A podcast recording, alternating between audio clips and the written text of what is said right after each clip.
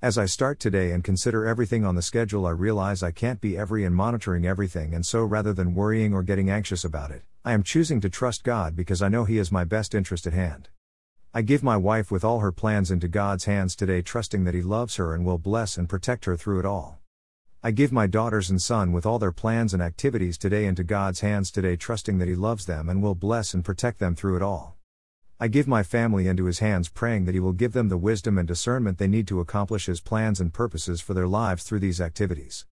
I give my family into His hands, praying that He will give them health and protection in all they do so that they can live their lives to the full, being bold and courageous through it all. How about you? Will you give your best to God and trust Him with your best? I am and I will. Dash. Verse of the day. Greater than for no word from God will ever fail. Greater than. Greater than Luke 137. Dash.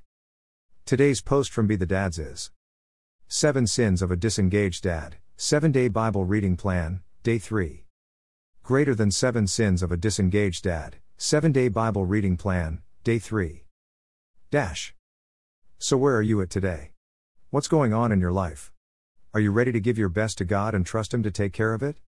Are you ready to invite Jesus into your heart and your life and be transformed? Are you ready to receive the Holy Spirit and allow Him to be your counselor and guide? If you pray the following prayer with me, feel free to let me know so I can pray with you and for you too. If you don't feel comfortable leaving a comment, then you can always try email. Let's pray.